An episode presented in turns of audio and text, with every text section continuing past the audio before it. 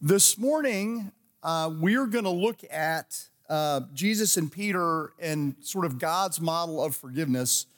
And as I begin, I want to say this is very personal to me. Um, I have been walking with uh, a, a, good friend who's been dealing with a situation in their life where forgiveness has been required. Uh, and it's not been easy, it's been costly forgiveness. Um, so, I, I, so a lot of this comes out of what God has been teaching me um, watching my friend go through this. So I'm going to pray uh, and then we will get started. Heavenly Father, thank you for the gift of being together to come to you and worship. Lord, let us never take that for granted. And thank you for the gift of your word, um, that it never returns void, that it's living and active and sharper than a double edged sword. And I pray, Lord, that you would use it in each one of us here in this building and in the folks that are watching online at home. In Jesus' name we pray. Amen. Uh, so, to kick things off, I want to show you a picture of a wall in my house. You can see it up there on the screen. It's orange, and there's a basketball hoop. Now, if in my family, if we had a family motto, it would probably be Marks's play ball in the house because uh, we always have. Uh, and as far as I'm concerned, we always will.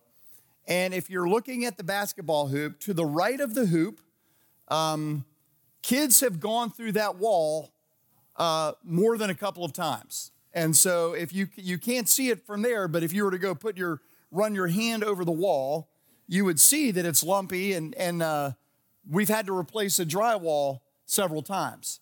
Um, and Bob has used very wisely the analogy of forgiveness, where and he talks about if somebody if if if somebody comes to your house and they break your lamp, that that forgiveness is like you absorb the cost of replacing the lamp, and that's the same way I absorb the cost, labor of and materials of repairing the wall in my house. And it's a really good way to think about forgiveness because it means somebody does something and somebody else absorbs the cost of it. And what we're going to talk about today is taking that concept, but we're going to take it more, more deep and more personal. Because a lot of times, forgiveness, it's kind of funny when somebody breaks my wall and I can say, you know, I'll take care of it. And, you know, it's, it's, it's a little bit something to laugh at, like, you know, now, but a lot of times forgiveness in our life is not funny and it, and it isn't small. And I think what we're, that's what we're going to talk about today. Um, if we think about it at a personal level, think about if, how do you forgive someone if they've treated you unjustly? Maybe at work somebody's taking credit for something you did. Maybe as a, you have a friendship that's really important to you and something's happened and you've kind of drifted apart, you want to repair things, but the other person is less interested. It's much harder to absorb the cost of that kind of a thing. Sometimes a person who's wronged you is not a, not a believer, not a follower of Jesus, and they're playing by a different set of relationship rules than you and I are. Going even deeper, I'm, I'm very aware that for Father's Day, some people it's great, for some people it's really terrible. You know, it's a reminder of loss, or it's a reminder of a broken relationship, or something that you didn't get to have. What if you have a relationship with a parent or a child and deep harm has been done? Or maybe your marriage has been marred with betrayal. How do you absorb the cost of repairs for something like that? It seems easy to sort of forgive small things, but can feel impossible to forgive bigger things. Forgiveness can be very messy. It isn't as simple as cleaning up my wall and painting over it. And it can be very costly. So, this morning we're going to take a look at Jesus and Peter and how their relationship shows us, demonstrate to, demonstrates to us God's brand of forgiveness.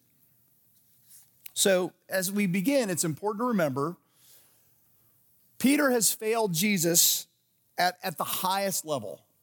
He promised Jesus he would always stand by his side, and then he denied that he even knew Jesus three times, one of them in front of him. So he has betrayed Jesus at Jesus' greatest time of need and in the most personal betrayal a friend can have. It is fair to wonder, now we're, we're looking at it, you know, with 2,000 years of history between that, but it would have been really fair to wonder at that time is Peter out of the club for good?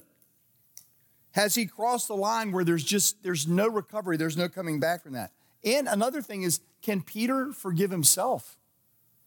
Can Peter move forward?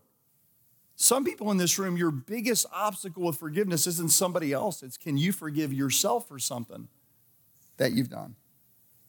So, immediately after the resurrection, Peter is singled out in the scriptures. It's interesting. The angel appears to the women in Mark, Mark 16, 7. He says, Go tell his disciples and Peter. Like it was important that Peter knew about this. In John chapter 20, verses 1 to 9, it says this Early on the first day of the week, while it was still dark, Mary Magdalene went to the tomb and saw that the stone had been removed from the entrance. So she came running to Simon Peter and the other disciple, the one Jesus loved. This is John's gospel, and he always refers to himself as the one Jesus loved. He does not have, he has a healthy uh, self esteem. And he said, They've taken the Lord out of the tomb and you don't know where they've put him. So Peter and the other disciple started for the tomb. Both were running, but the other disciple outran Peter and reached the tomb first. I've always thought this was funny because it's John's words. You know, the word of God lasts forever. And so John slips this in here for all of eternity for everyone to know he's faster than Peter. It says he bent over, John does, he bent over and looked at the strips of linen lying there, but he did not go in. Then Simon Peter came along behind him and went straight into the tomb. Again, Peter was behind him. He saw the strips of linen, lying where, there, as well as the, the cloth that had been wrapped around Jesus' head. The cloth was still lying in its place separate from the linen. Finally, the other disciple who had reached the tomb first, John gently reminds us again, also went inside. He saw and believed, and it says they still did not understand from Scripture that Jesus had to rise from the dead. So, in spite of Peter's really deep betrayal of Jesus, the, the, immediately after, he's sought out. The angel says it. Um, the uh, Mary Magdalene came running to Simon Peter, and the others have they go get Peter. They want to show him all this, and so who knows what's going through Peter's mind at this point?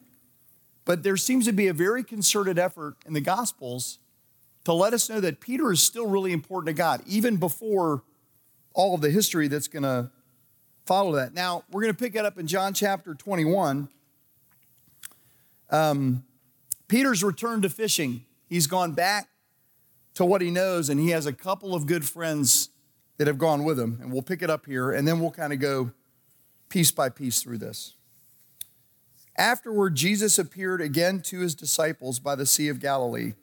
It happened this way Simon Peter, Thomas, also known as Didymus, Nathanael from Cana in Galilee, the sons of Zebedee and two other disciples were together.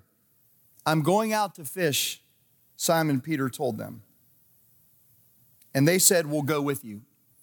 Now, I think we have a lot in common with Peter here. Peter was following Jesus the first time when they caught, had the miraculous catch of fish, he had dropped everything, all the fish, his nets, and followed Jesus. And now that he's suffered this, he's, he's blown it, for lack of a better way to put it, he goes back to what he did before, back to what he knows. I think you and I are a lot like that. We drop whatever to follow Jesus and we follow Christ, and then when following Christ doesn't work out the way we want, we can kind of go, go back to what we know.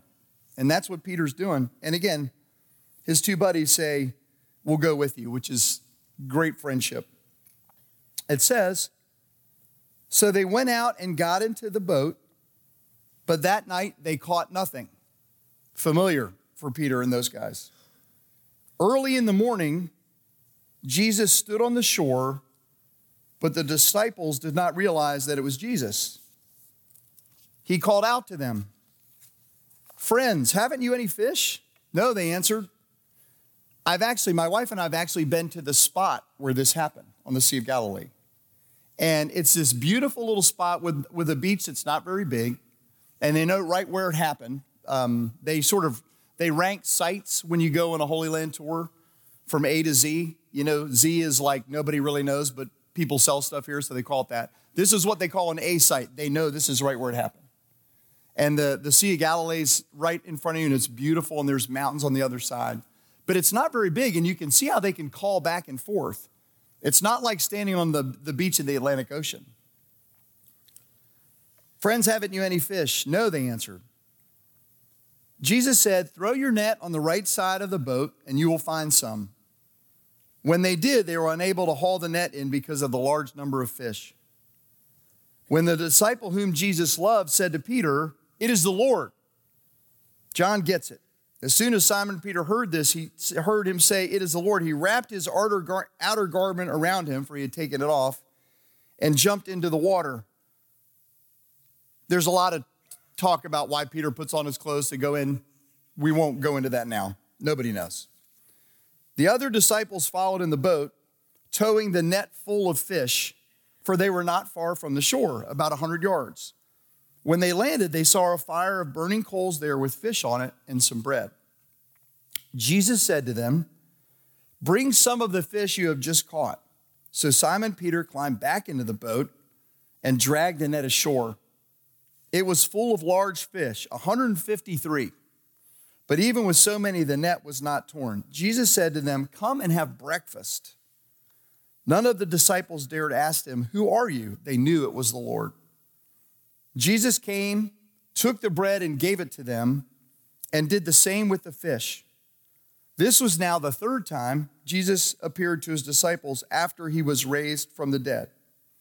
I'm going to read through this next part, and then we're going to go and break it down what this, how this connects to forgiveness. When they had finished eating, Jesus said to Simon Peter, Simon, son of John, do you love me more than these? Yes, Lord, he said, you know that I love you. Jesus said, Feed my lambs. And again, Jesus said, Simon, son of John, do you love me? He answered, Yes, Lord, you know that I love you. Jesus said, Take care of my sheep. The third time he said to him, Simon, Simon, son of John, do you love me? Peter was hurt because Jesus asked him the third time, Do you love me? He said, Lord, you know all things. You know that I love you. Jesus said, Feed my sheep. So here's how this is a model of forgiveness, God's forgiveness. As, as we look at it together, it's important to understand the first, how God pursues Peter. It, this is, and, and it's also important to note that, like, this is not, this is not just how God decides to handle this situation. One thing about Jesus in the scripture, he is completely integrated at all times, meaning he has perfect integrity. So the things that he does, it's not just what he, he does, it's who he is. He can't help himself. So when they bring people to Jesus to heal them, the thing is not just that Jesus has the power to heal, it is that it is his nature to heal. It's what he does, it's who he is. It's sort of, you know, that's why he doesn't say no to people when they come to ask for heal. It's, it's what he does. And so as we look at that, that's an important thing to understand. Number one, Jesus seeks Peter out. He goes where Peter is. Peter goes back to his old life fishing. He's betrayed Jesus in a way that he believes it's probably impossible to recover from. We think he's probably seen Jesus before, like after post resurrection, but you know, he's going back to fishing. You know, like I'm out, I, I blew it. Jesus goes to where Peter is. He does this over and over again for you and me. He seeks us out personally. And again, it's not just what he does, it's who he is. You, as an individual person, He created you, He's fascinated by you, He loves you. You know, you see Instagram posts when we've got some friends who just had a new baby. And the baby, they take a picture of a baby and it looks like every other baby, you know, like they're cute, but let's face it, they look pretty similar, you know. And the Instagram post is some version of, hey, we're just completely enraptured with this person. Like, this is the best thing that's ever happened. Like, you know, and you're like, well, you know, I have some and I think the same way about mine. The point is this Jesus seeks you out and he, he loves you. He loves who you are. But, but that's, that's, he seeks you. The scriptures say in Luke chapter 19, verse 10, for the Son of Man came to seek and to save the lost. And again, it's who he is. He goes and looks for you. My father um, was a police officer for a long time, and I'll call him in a couple hours and we'll talk about uh, Father's Day. Uh, but he told me a story one time. Um, one of the things that happens as a police officer is you get called when somebody's kid is missing. And so he said almost all the time that the kid is somewhere and the parent, like, the, the, it's not, nothing bad has happened, that the kid's just around. And he told me one story that stuck with me. Uh, the parents call the police, and of course, they're upset, scared, and they've got a, a toddler, you know, a three year old or something. And they're like, we can't find him. And they're like, you know, we need to go out and scope the neighborhood, do all stuff. And my dad said, he goes, hey, before we do that, and he says, we'll do that if we have to. Let's let us search the house again. And so they go to search the house, and the, the family had a rolled up carpet in their in like the basement, and the little kid had crawled in to the carpet and had fallen asleep. And, and so, and so, but the point of that is, is like you and I both know if our kid was missing, we would look. And so like we would we would seek them out. Jesus is the same way. Same way. Um, the first question God asked Adam and Eve after the fall in Genesis, anybody know what it is? Where are you? That's right. Where are you? He comes looking for him. Our God comes looking for us. So that's number one. That's the, the first principle of forgiveness.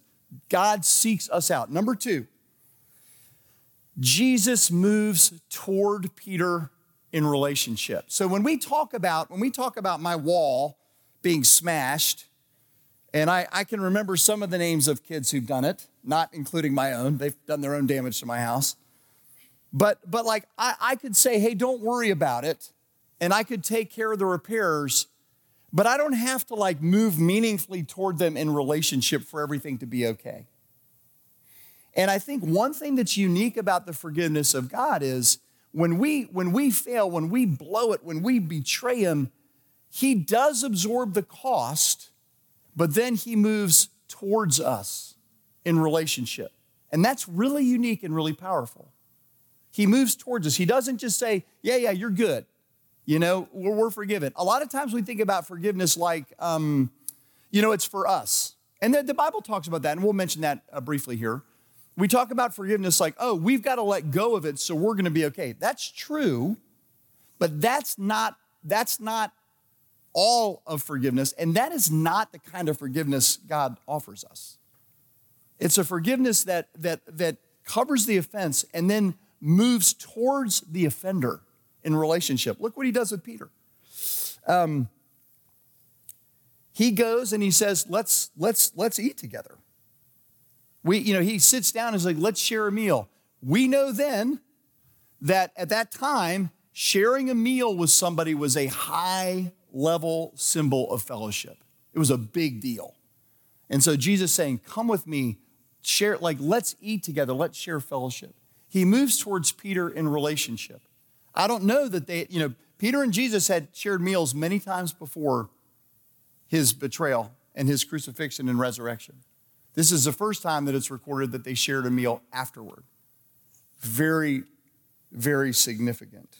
I also think it's important to note here Jesus accepts the risk of Peter failing again.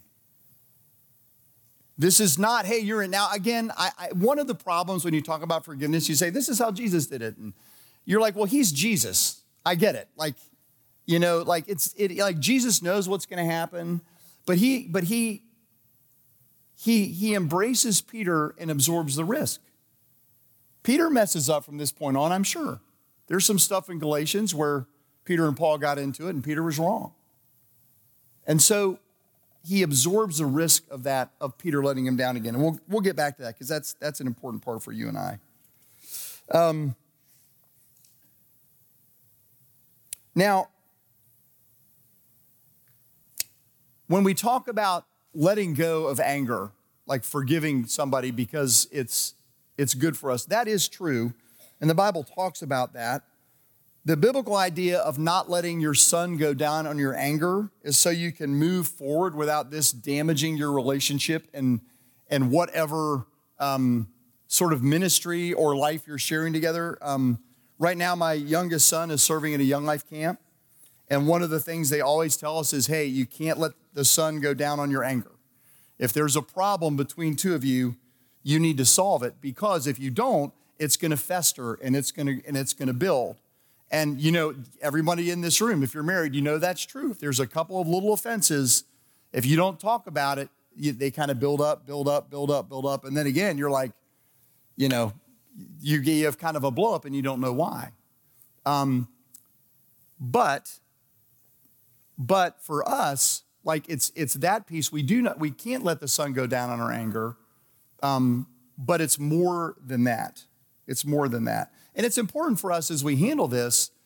The scripture says in uh, John 13 35, by this everyone will know that you are my disciples if you love one another.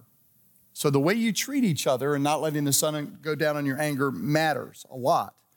Now, we can get stuck here for several reasons, stuck in sort of a, a, a forgiveness problem, if you will. We can say, this is not a big deal. That's one. It's usually rooted in fear because we don't want to have an uncomfortable conversation with somebody. We keep putting it off and bitterness takes root. The Bible says in Ephesians 4 In your anger, do not sin. Do not let the sun go down while you're still angry. Do not give the devil a foothold. This leads us to the second thing that Christians do. And it says, In your anger, do not sin. Sometimes Christians think just being angry is a sin. When we talk about self control, which we're supposed to have, it's a fruit of the Spirit, we think that anger, if we're ever angry, that it's like, oh, we can't, that's not reconcilable with following Christ. That's not true. God gets angry, Jesus gets angry. Uh, and in fact, suppressing our anger is not healthy uh, and can lead to big problems down the road. Mark chapter 3 I'll share this with you. Uh, and then I want to do one more thing in John 21. Another time, Jesus went into the synagogue, and a man with a shriveled hand was there. Some of them were looking for a reason to accuse Jesus, so they watched him closely to see if he would heal him on the Sabbath. Jesus said to the man with the shriveled hand, Stand up in front of everyone. Then Jesus asked them, Which is lawful on the Sabbath? To do good or to do evil? To save life or to kill? But they remained silent. He looked around at them in anger, deeply distressed at their stubborn hearts, said to the man, Stretch out your hand. He stretched it out, and his hand was completely restored. So it's okay to be angry.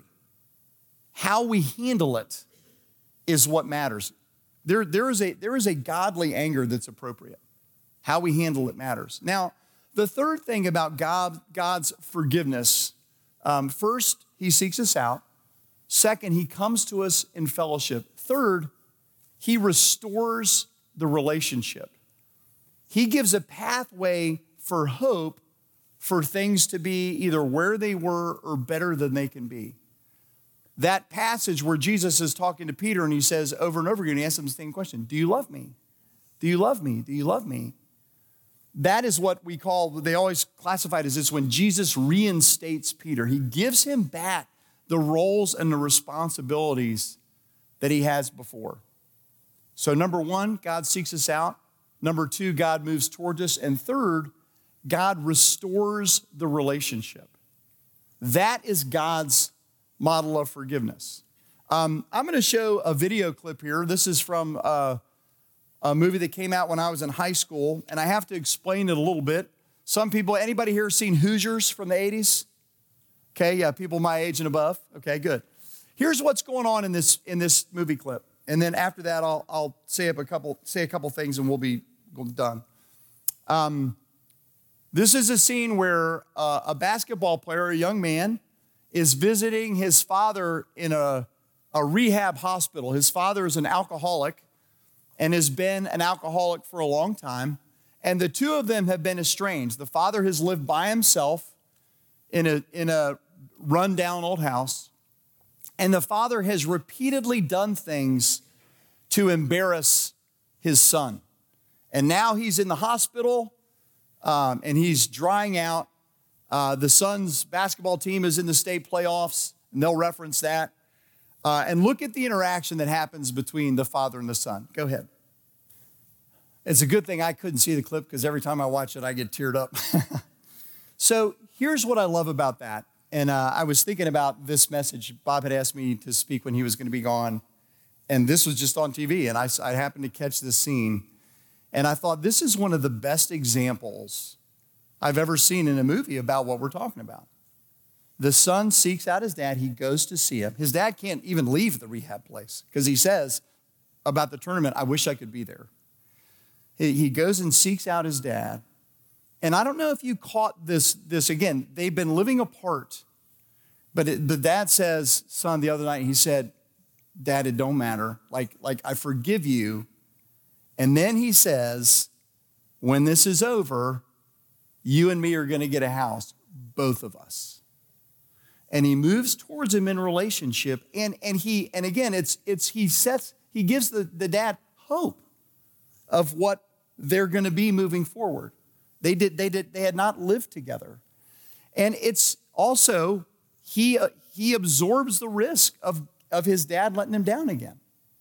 Now, in a movie, the movie ends, spoiler alert, they win, you know, and then we never have to think about it again. Real life is a little more complicated than that. And I know for some of you, you see a clip like that and you, you have someone in your family that's dealt with substance abuse or some other thing. Um, and like, you know, you have to decide between you and God and probably with professional help, like what are the appropriate boundaries to set? But the model that God gives us is he moves towards and he's restored. That's not always going to happen here on earth. I wish it would, but it, we know that's not true. So, how do we respond? Is there somebody that you need to seek out? Is there a conversation you need to have that makes you a little vulnerable? Is there somebody that you need to move towards in a relationship? The deeper the hurt, the more we need to recognize how much God has forgiven us and how much God loves us, even at our worst. I would say, especially at our worst. This and this alone truly gives us the ability to forgive. Now, there's two red flags here. Number one, you don't think you need forgiveness. That's like the Pharisee and the tax collector. God, thank you that I'm not like him. That's, that's a big red flag. If you're sitting here going, I'm good, you're not. And so just check yourself. Maybe get some time to reflect if that's where you're coming from. The other thing is, if you, the other red flag would be if you don't think you're forgivable. Sometimes it's something that you've done something that you can't you can't get past you don't think you're forgivable, or something's been done to you and it makes you feel not forgivable. I promise you this God does not get tired of forgiving you. You can't wear him out. He, you can't wear him out. So I'm going to read one verse and then we'll, we'll, uh, we'll wrap up. And remember, these things are all, these are, this is what God does, but it all comes out of who he is. This is from uh, Jeremiah chapter 29, verse 11. This is one of my favorite verses. And when you think about forgiveness and God restoring, for I know the plans I have for you, declares the Lord plans to prosper you and not to harm you, plans to give you hope and a future. Amen.